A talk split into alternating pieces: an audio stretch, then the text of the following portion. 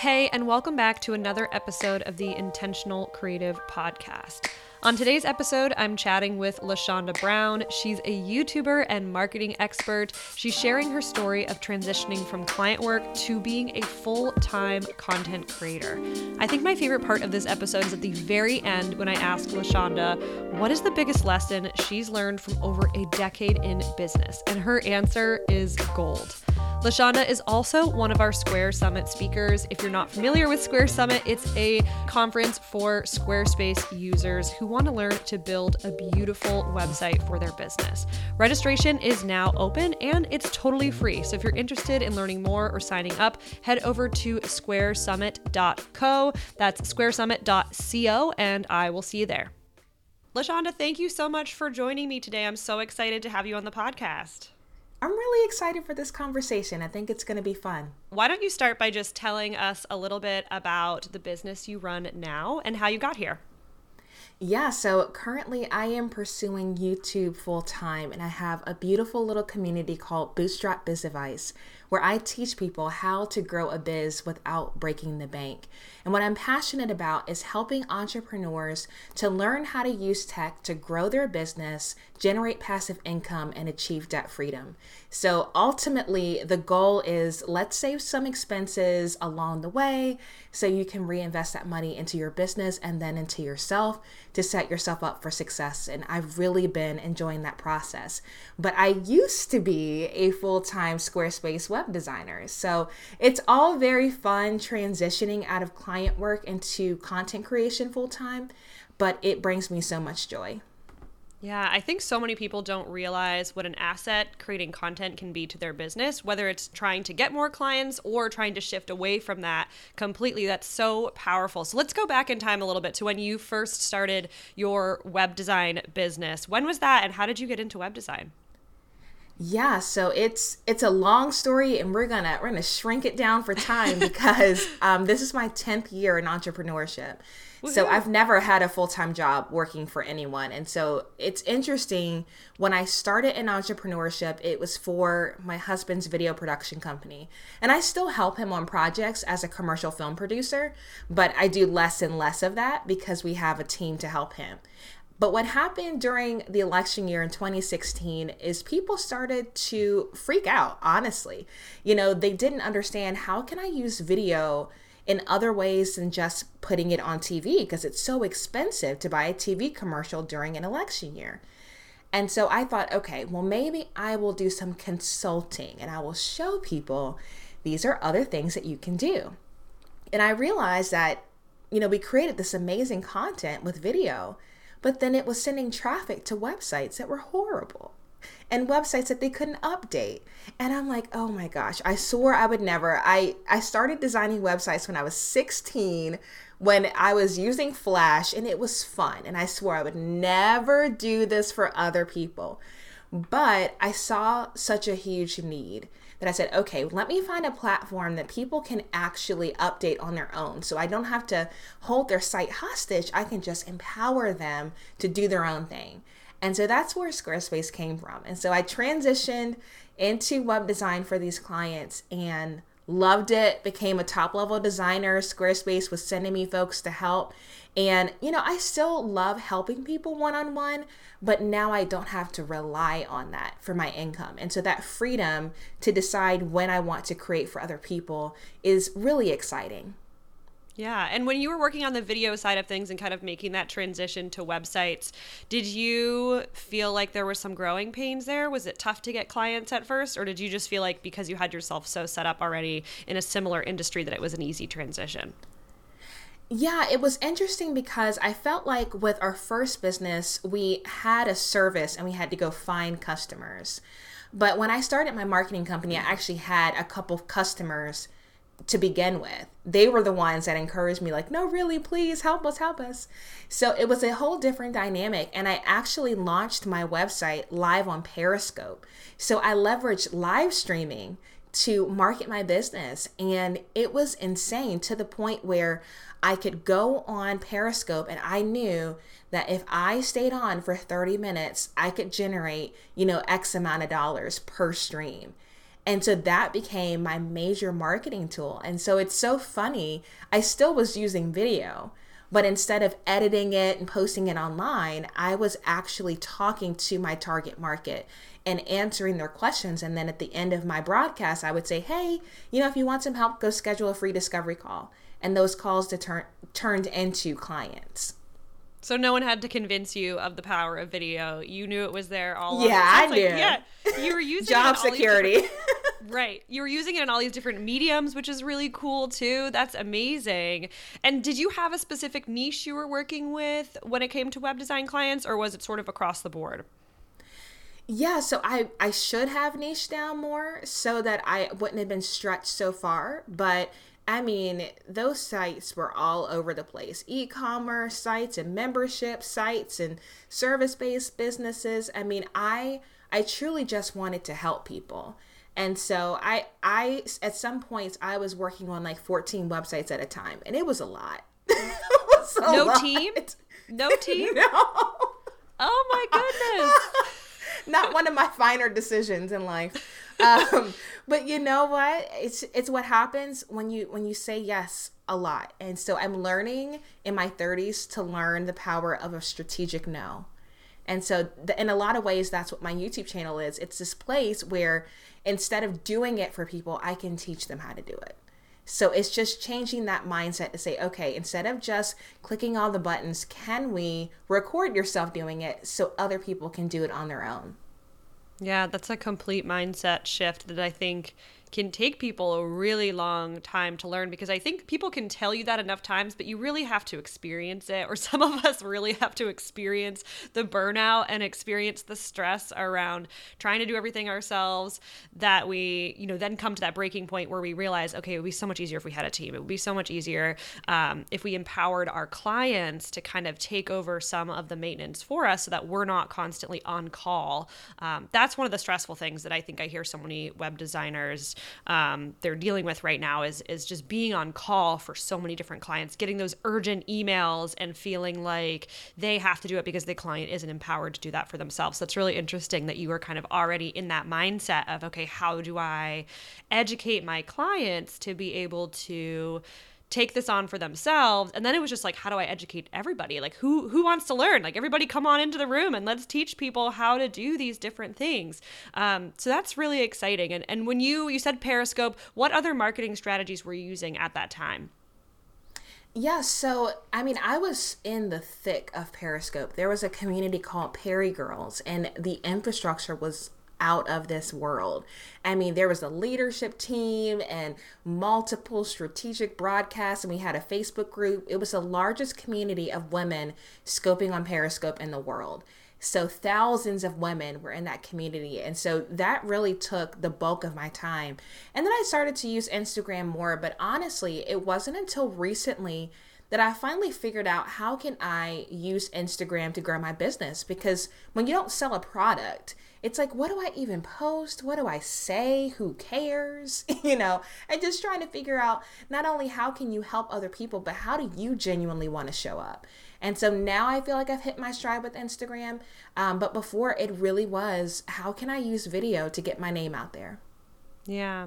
Um, and just for anyone who doesn't know, um, LaShonda, do you want to just tell us what Periscope is really quickly, since it no longer exists anymore? Yeah, it's it's dead now. That's that's how old I am. So Periscope uh, I was, was there too. pre Periscope was pre Facebook Live, honestly. And people don't realize, every time Facebook sees a good thing, they just knock it off and put it in their platforms.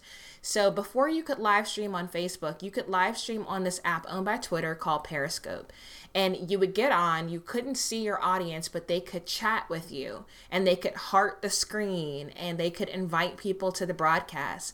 And I mean, people, they grew by the thousands on this platform, and people were committed to showing up on a regular basis, talking to their audience. So I miss it in a lot of ways because it was very genuine, and um people were very responsive. You had a question, you could just get an answer right away. Now I feel like things are a bit more performative with live streaming, but I think that we're going to to see a return to that sooner rather than later with Instagram Live. So, you know, you just kind of have to go with the flow with social media and adapt as those opportunities come along. But it was really a strong community. And now a lot of those folks have actually migrated over to Clubhouse. So it's funny how these communities will find another platform if a platform goes away. So that's kind of where they're living now. Yeah, no, and I was just about to say Clubhouse is kind of similar, but just the audio only version of that, which is kind of cool. Um, and I was on Clubhouse for a little bit, then I kind of fell off the bandwagon there. It's sort of like finding the social platforms that feel good to you and that you want to be a part of, because we can't stretch ourselves so thin all the time. So it's tough to have to decide which platforms uh, to choose. And so you chose Instagram as one of the platforms that you show up on. Uh, what came first, your Instagram or your YouTube channel? So the YouTube channel started as a resource to my website clients. You know, they would ask me, oh, how do I set up a freebie on my website? And I'm like, oh my gosh, I'll just make a tutorial, send you the link. So if someone asks me again, I can just send them the same link. And so I did not even realize other people were, because I didn't hide the videos, other people were watching the content. I'm like, this is so strange. Hmm, maybe I should make some more of these. And it wasn't until two thousand nineteen that I started making my content on a more regular basis. And I think what's so wild for me personally is I don't have a big channel. I mean, it's such a niche thing that it's like, unless you want to learn how to do something step by step, you're probably not stumbling across me. But I've been able to, I mean, I think at this point, more than double my income with half the time. So it's just crazy to me, you know, what is actually available on this platform, because from the beginning, they compensated their creators for posting content on the platform. Yeah. And so you got started and then you started posting consistently in twenty nineteen. How long after you started posting consistently on YouTube did you actually start to see the kind of hockey stick growth that everybody talks about? Yeah, so what happened is they changed the parameters for the YouTube partner program. So in a lot That's of ways, right. like I had to like redo that to be eligible. Um, so there was some time getting up my, I had the subscribers, but I didn't have the watch hours because I wasn't being consistent. So once I got those watch hours up, you know, it started with Google Ads, and you know, I was like, okay, I, I was getting a payout every month, but I was like, oh, one hundred here, two hundred there, whatever. Um, but what I realized was the power of affiliate marketing was insane with tutorial content. Because when you empower someone to use a platform well, and you say, use my link to get a discount on it, it's like a no-brainer. You know, people who try Flowdesk, for instance, after watching my tutorials, one out of every two people that use my link actually purchase Flowdesk. It's insane. I don't have that rate on any other content I create. And so for me, those numbers told me, you found your spot. So just lean into that. This is working. You enjoy it. You love to help people. So let's do more of that. And let's not, you know, burn ourselves out on one-on-one client work when you can help thousands of people with less time. Yeah. And did you find that posting on YouTube consistently was helping to grow the client side of your business? Were you generating client work from that as well? I definitely was, which posed a problem because when people wanted to hire me and I was like, oh, well, uh, I'm trying not to do that anymore. Uh, so I'd still say yes, you know, because that's me. But yeah, I mean, even when you teach someone something completely unrelated, I was shocked. I could do a video about Canva and someone could say, oh, wow, I want her to build my website. I'm like, how, how are people making these connections? But when you When you give to people and they go and explore what it is that you do, then they decide for themselves how they want to reciprocate and how they want to continue a relationship with you. So it's really mind-boggling about using YouTube because it's a search engine. So the majority of the people who find me are seeking help for a problem. They found me as a potential answer, and then they're liking and commenting because the answer was helpful. So it's a beautiful way to start a client relationship. I find that the clients I get from YouTube are so grateful, so easy to work with, just wonderful people because they feel like they know me and they feel like it's a privilege to be a client versus other people who had to be, you know, I had to do a little tap dance to convince them. You know, it was a different relationship. And so I think, you know, when you allow people to connect with you through your content, the value of that client relationship goes through the roof. Yeah, I, w- I would say I've experienced the exact same thing since I started creating content consistently. The quality of the clients that I'm getting through my email list, through the videos I create, through the things I post on social media, it's amazing. Like you said, they almost feel privileged to work with you because they've gotten to know you and they've really made that decision before they even speak to you that you are the person that they want to work with. The entire process is just so much easier. It's so more, much more enjoyable. I'm an introvert, and as somebody who doesn't love sales, when someone Someone comes to me and has pretty much already decided that I am the person that they're going to work with, that's a fantastic feeling. And then the entire process from start to finish of a client project is so much easier too, because they love what you do, they like your style, they've invested in getting to know your business, and they're just so much happier with the end product because they've been prepared for that entire process from the beginning. So it's neat to hear that you've experienced that as well. Yeah, and I don't know if it's because the culture on YouTube is different than some other platforms, but I just genuinely feel like the community there, I mean, their comments are like a paragraph long, you know? It's it's so different from just, oh, double tap on Instagram. So in a lot of ways, I use Instagram as a way to promote my YouTube content and a way to network with people. I don't really sell on my Instagram at all because I'm like, the value of that relationship is so much stronger on my YouTube channel. So if you take the time to pop over to YouTube, it's going to be better for both of us. And so that's just what I focus on. Right, it's longer form content. I'm the same way. I almost think of Instagram as like a visual LinkedIn. For me, it's much more about connecting with people and maintaining relationships and kind of checking in on what other people are doing so that I can stay engaged in their life. Uh, but it's definitely much more of that than it is for me. Um, than it is for me just like pumping content out there, because I don't really think, I don't know, Instagram is kind of funky with the algorithm sometimes, and I don't want to fight it. I would rather just post what feels good to me and connect with people when it feels good as well. Um, so how do you kind of balance Instagram, YouTube, and your email list and any other social channels that you have? How do you balance all of those and sort of have them play off one another? Yeah, so I always start with like YouTube at the top of like my content creation ladder. It's like, okay, I'm making a YouTube video about something. Typically that video is gonna become a carousel post, it'll become some Instagram stories.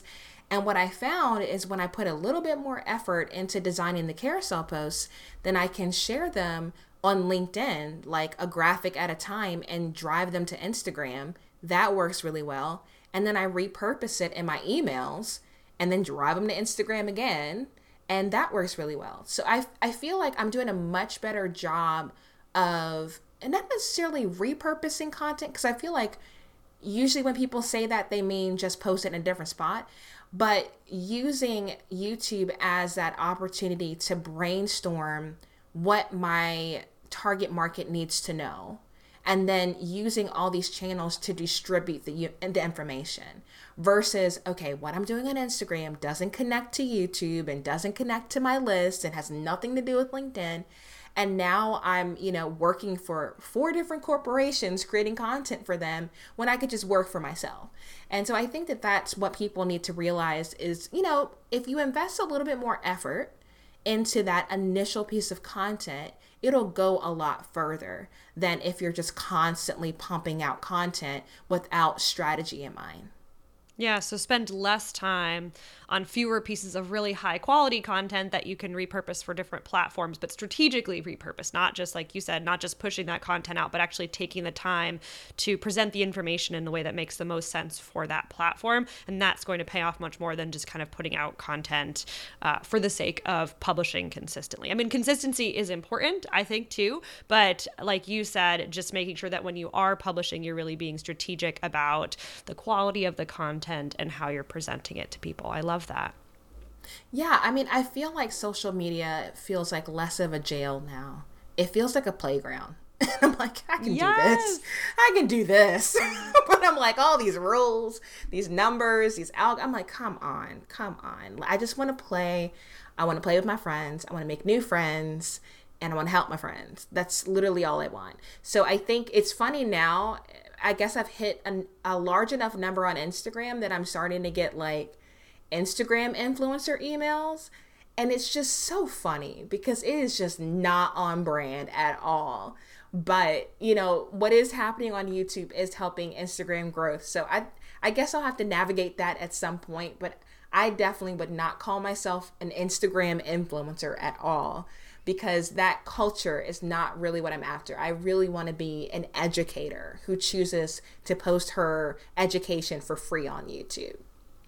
No, I, I love that. I think that makes so much sense. And I love that you're talking about playing on Instagram and actually enjoying the platform instead of trying to make it something that it's not, or trying to have your whole business rely on your Instagram strategy to bring you, um, well, I guess now not clients, since you're not working with clients anymore, but yeah, just to bring like, you income. It's so wild. Yeah, my actual clients are tech companies. It's not even the people who watch my content. So it's so funny. Um, and it's not even like their clients. It's more like their strategic partners, which I love. It's like we're both trying to ultimately help entrepreneurs, and they're just willing to compensate me for the part that I play in it. So I'm really happy with where it's going, because I've always been kind of that matchmaker personality where I'm always like, oh, you need to meet so-and-so, and oh, have you heard of this? And, you know, to be able to do that and pay my bills at the same time is just mind-boggling. And so I finally feel like after a decade of just supporting various brands and people, that I finally have found my lane, and it's just a really sweet place to be in. Yeah, and, and for somebody who's just getting started with YouTube, or just kind of trying to put together a strategy to grow on YouTube, whether they want to get more clients, whether they want to eventually move away from client work, what would you say are some of the really strategic things that you've done on YouTube to help fuel your, gro- your growth? Yeah, so I mean, I think there's a few things that you can do. Um, one thing that's, you know, I, I will talk about Canva till the cows come home, but what I love about Canva is, say for instance, if you post an image of yourself on Instagram, you can use Canva to remove that background, and now it's a YouTube thumbnail, and it looks nothing like that Instagram post. So I think just having kind of a catalog of images of yourself goes a long way. Because when I started on YouTube, I would spend all this time on the video, and then I would go to like upload it. I'm like, oh no, I don't have a thumbnail. I forgot to take a photo. I, I, I don't know what to do now. I, I don't want to just choose a spot in the video. And so, you know, just having kind of that library of just generic images of yourself that you can cut yourself out of and create whatever you want in Canva, that helped me a lot. Um, using YouTube S E O tools, remembering that it is a search engine, and and not trying to be so cute with the titles, but really thinking about what might someone type into the YouTube search bar for help. Um, that helped. Um, I use TubeBuddy, and I love that. Um, and I think probably the last thing is just understanding the power of showing your face. Um, I did not show my face in my videos for years because I just didn't want to. I didn't want the pressure of having to be all glammed up. But I realized that people connect with people. And even if you're going to share the screen, being present at the beginning and present at the end, it just helps people to feel more comfortable with the content. And so if your aim is to serve your audience, you may have to like get over the fact that occasionally you'll have to be seen, and just smile and make it short, and then go back to your screen. So, you know, show your face, use S E O tools, and just have a, a library of images that you can pull from to make your thumbnails. I love that. And and when it comes to coming up with content ideas, how do you get inspired to create content? How do you decide what your next video is going to be about? I have found that my Instagram story watchers are the best way to source ideas.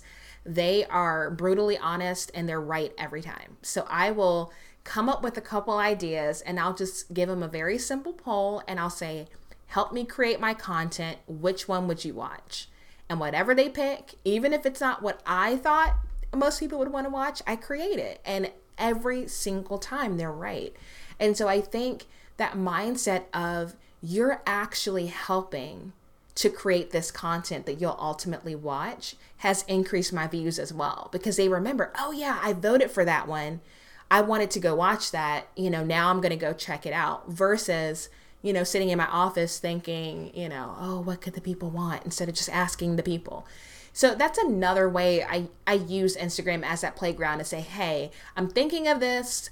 What do you think? I mean, I've even gone so far as to say, I want to teach on this content.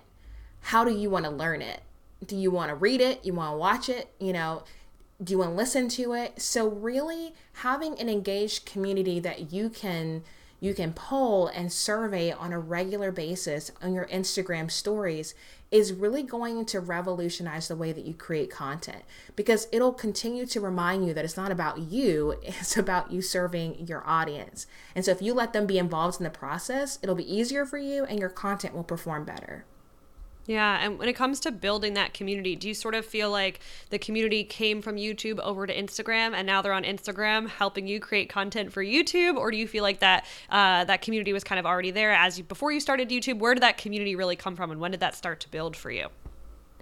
I think my community got more engaged when I started dropping my Instagram handle on YouTube, linking it in my description, and just letting them know, you know, if you have questions or if you want to dig in deeper, you can D M me. Um, I'll respond to you, which, you know, at some point I may have to stop saying that, but at least for now I can do that. And so I think what's so great about that is they're like, wow, I can connect on a deeper level with this person that I've been watching on my own. And so they do, they share my content, they respond to my stories, they help me out. And so, you know, I think those YouTube channels that genuinely feel like a community versus a celebrity and their fans, um, they can do more to help the brand. I feel like it takes so much pressure off the person to perform when you know you've got people in your corner watching your content and sharing it for you. So they're so sweet. And I had Instagram followers before, but my engagement is so different now than it was before. I had, you know, thousands of followers, but I'd get like forty likes on a post. And so it was very clear it wasn't resonating with them like it is now. I love that. So being approachable and opening opening up those lines of communication so people feel like they can reach out to you and really connect with the person behind the business, rather than there just being this wall where, you know, it's you, the influencer, it's you, the content creator, and then it's the the viewers on the other side. I like bridging that gap for the communication. That's amazing. Um, I think that definitely has helped me as well.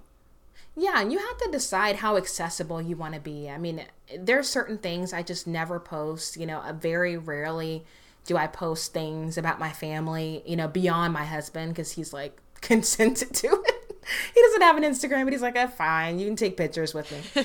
um, but, you know, you just have to decide, like, okay, maybe I'm not going to be on Instagram on the weekends. And, you know, if I get a weird D M, maybe I'll just delete it. You know, you've got to decide, you know, what you feel comfortable with. Because again, you don't want to create a business you don't want to work for. So like those boundaries are going to help you to sustain entrepreneurship. If you don't put up boundaries, then you're going to feel trapped and, you know, overwhelmed and burnt out with nowhere to go, when all along you're the boss. You can just decide to change it. So um, that's kind of my vibe when it comes to social media. Is I just, you know, I, I'm not probably going to do a house tour on my YouTube channel. I'm not going to like be super descriptive about what I do in my free time. Like on YouTube, I teach people. I'm in, I'm literally in the same spot in my office, and that's what you get to see. And on Instagram, you get to see a little bit more, but you don't get to see everything. And that allows me to have that balance between, you know, doing it for the gram and living a healthy life. Yeah, I'm a huge fan of boundaries. I actually talk about them a lot on this podcast because I think they're so important. And when we really need clients or when we're really kind of scrambling in our business, we tend to let those boundaries slip. And we can do it at any stage in business, really. But it's just something that if you don't pay attention to it and you don't strategically set those boundaries and stay on top of them, all of a sudden you realize you're working around the clock and you're on Instagram on the weekends and you're sharing way too much of your personal life than you're actually comfortable with because you think it's what you need to do. So I love you kind of giving us that permission to say it's fine if we want to keep most of our private life private and most of our business life is what we're sharing, and that's okay. And people will still connect with you and people will still be able to have that relationship with you, even if you're not ca- constantly sharing, you know, what you ate for breakfast breakfast or what you did on your Saturday. Um, so that's that's really important. And I think it's something people don't talk about enough. Um, going back to creating video, let's talk about the logistics of this, because this is something I I love high quality video. I've got a pretty good, well, I just moved, so um, my, my office is a mess right now. But in general, I usually have a pretty good video set up all the time in my office where I've got lights and I've got a D S L R camera and all that kind of stuff. How important would you say all of that is to somebody who is just getting started on YouTube? And kind of when's the point where you should think about upgrading your equipment and going for that nicer uh, look and feel?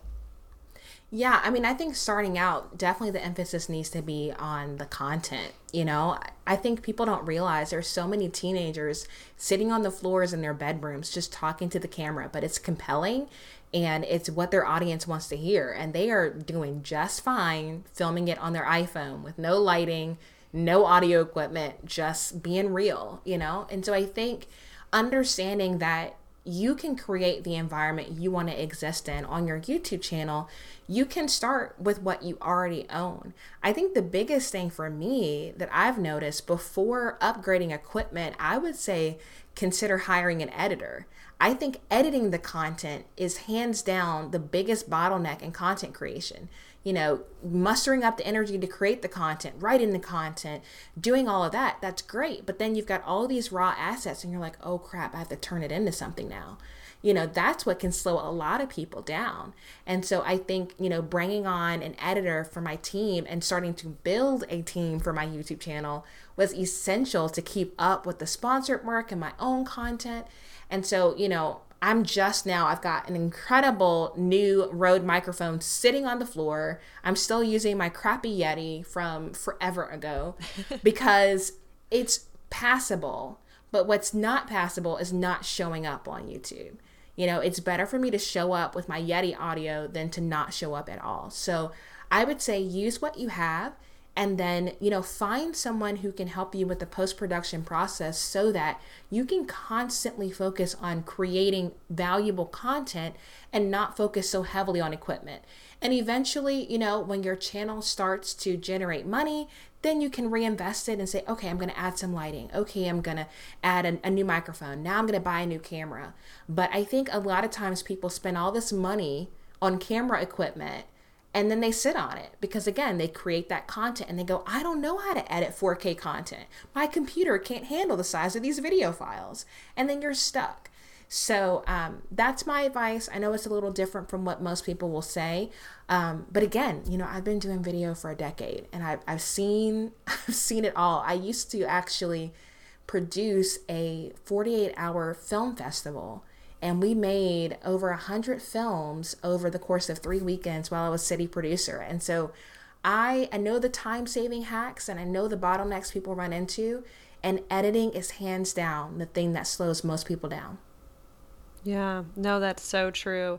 I use an app called uh, Descript, D E S C R I P T. Have you heard of that before? Um, I have. It's really, really powerful, actually. And it's wonderful for people who want to edit videos who are not video editors, because basically what it does is it takes your audio from the video and it transcribes it for you. Their little, you know, bot in there transcribes the audio for you. And then you actually edit the video by editing the audio. So you edit the text itself. So if you want to delete one line, you just highlight the text and press delete and it removes that entire chunk of the video. That has sped up my editing process so much. I actually do not have a video editor at this point, which you've now inspired me to start to look for somebody to help with that portion of it. I want to pause for a second because you just heard me mention my favorite video and audio editor of all time.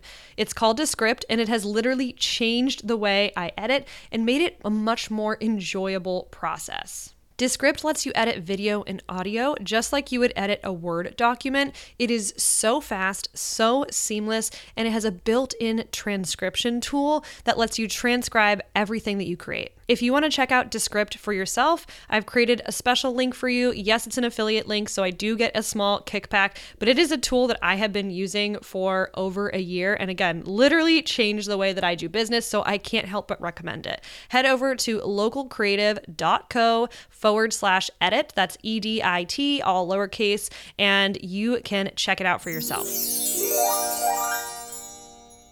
I don't mind doing the editing, but I also have a pretty good tech background and I'm really comfortable using a lot of those tools. So for me, it wasn't a big deal to add that on. But if you are very uncomfortable or just not really sure where to get started, or it's just not your zone of genius and it's not something you want to focus on, I think that hiring an editor or using a tool like Descript, which is more visual than um, some of the other tools out there, is, is super, super helpful. One other thing I want to add though, and I can't remember where I heard this story from, but I think this is such a powerful story and it really kind of adds to what you were saying, LaShonda, is there's a story about um, there's two groups of people. One group was asked to make a clay pot every day for thirty days. So they were going to make a new clay pot every single day for thirty days. And the other group was going to spend thirty days each making one clay pot. And at the end of the thirty days, they were going to say which one was better, the person who made thirty pots, one a day, or the person who spent thirty days really perfecting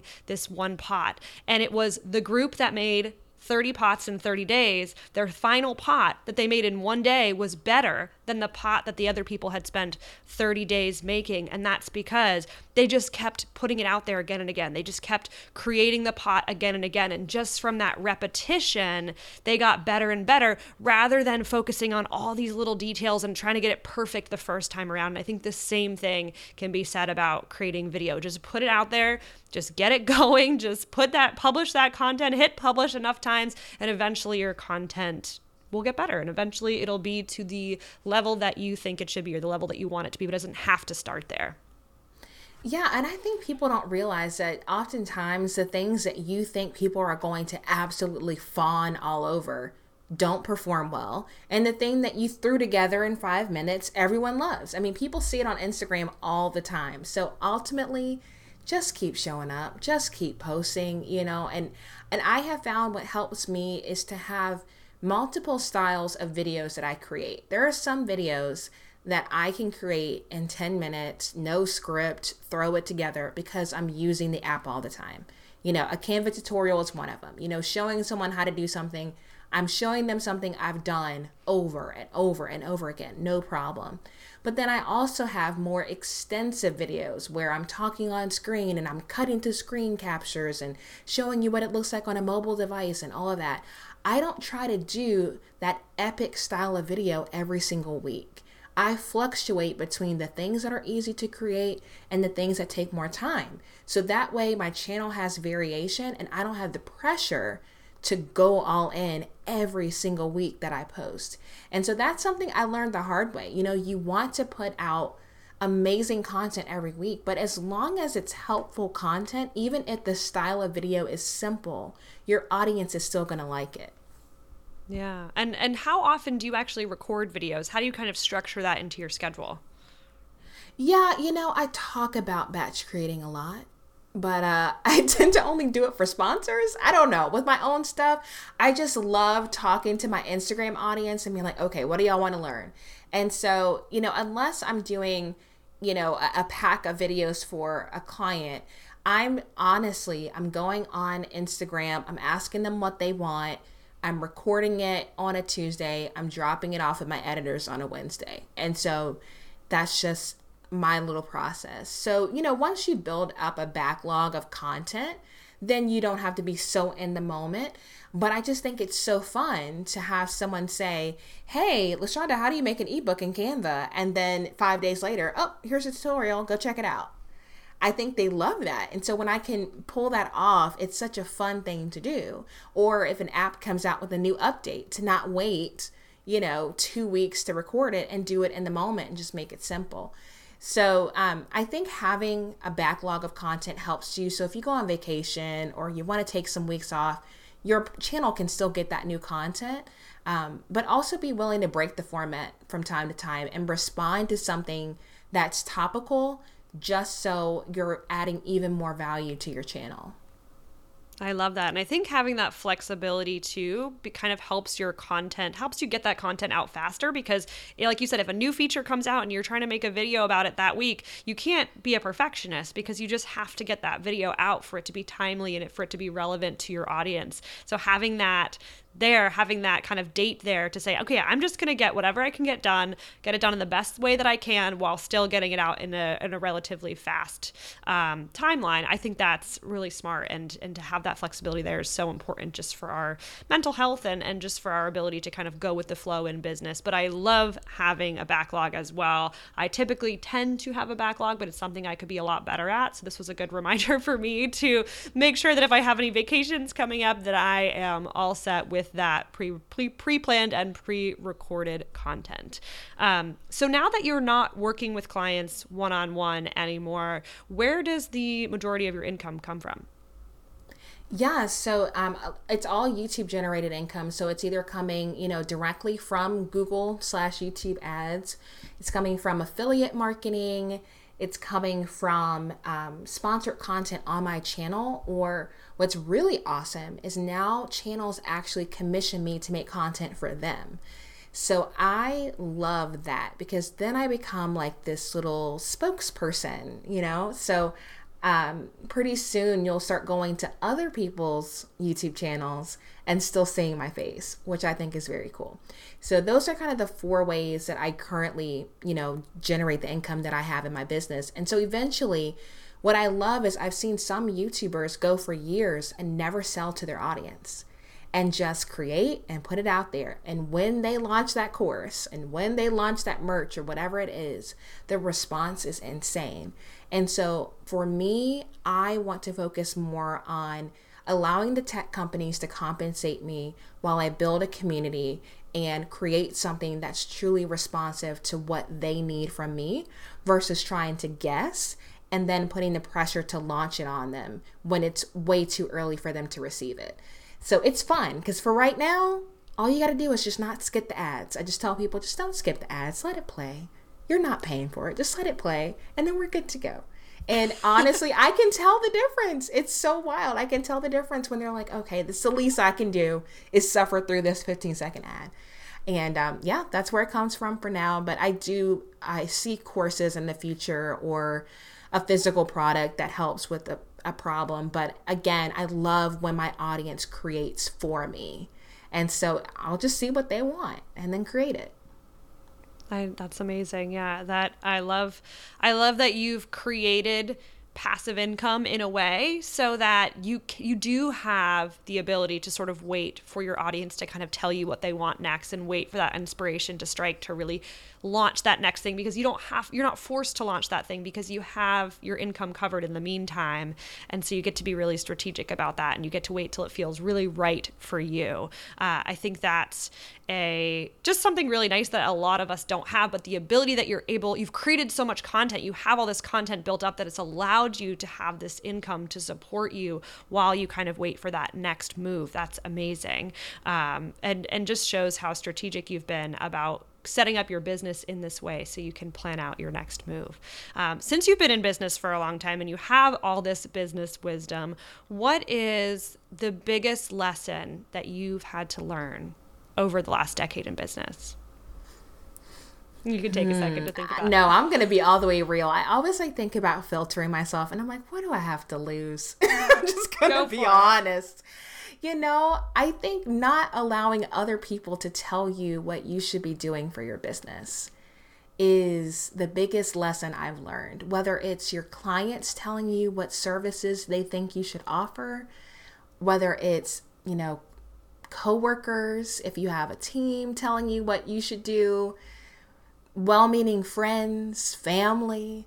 I mean, again, you don't want to have so many voices in your head that it drowns out your intuition. Like, you have got to be able to decipher, what is it that I want? You're taking on all the risk. Take on the freedom to, and the freedom to craft that business that you want to work for, to craft that legacy that you want to leave behind, versus, you know, being reactionary. And whenever someone has a comment, oh, I guess, I guess I got to add a printable. Oh, I guess I got to be doing this. Oh, I guess I got, you really don't, you really don't. You know, when people look at how I operate my business, they're like, I don't understand how you make a living.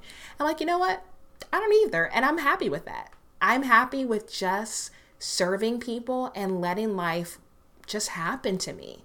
And the incredible things that have happened versus things that I've tried to force or pursue has been mind-boggling. You know, just being that person to say, I'm going to let opportunity pursue me and I'm going to be faithful to what I've been given right in front of me has been so life-giving. Like, I feel like now it's almost like doing my job is therapeutic, because what I do now feels like I'm in retirement.